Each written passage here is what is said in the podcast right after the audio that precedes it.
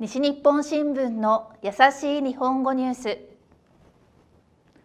どこに行くかカプセルを開けるまでわからない飛行機。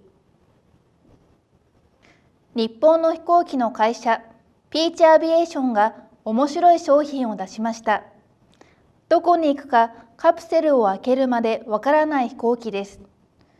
自動販売機で5000円のカプセルを買うとコードが書いてある紙が出ます。コードには行き先が書いてあり、その飛行機に使える6000円か1万円分のポイントがあります。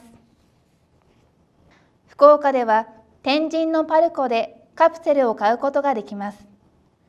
福岡から行くのは札幌か東京か大阪か沖縄の那覇か石垣のうちのどこかです。どこに行くかわからない旅も楽しいかもしれません。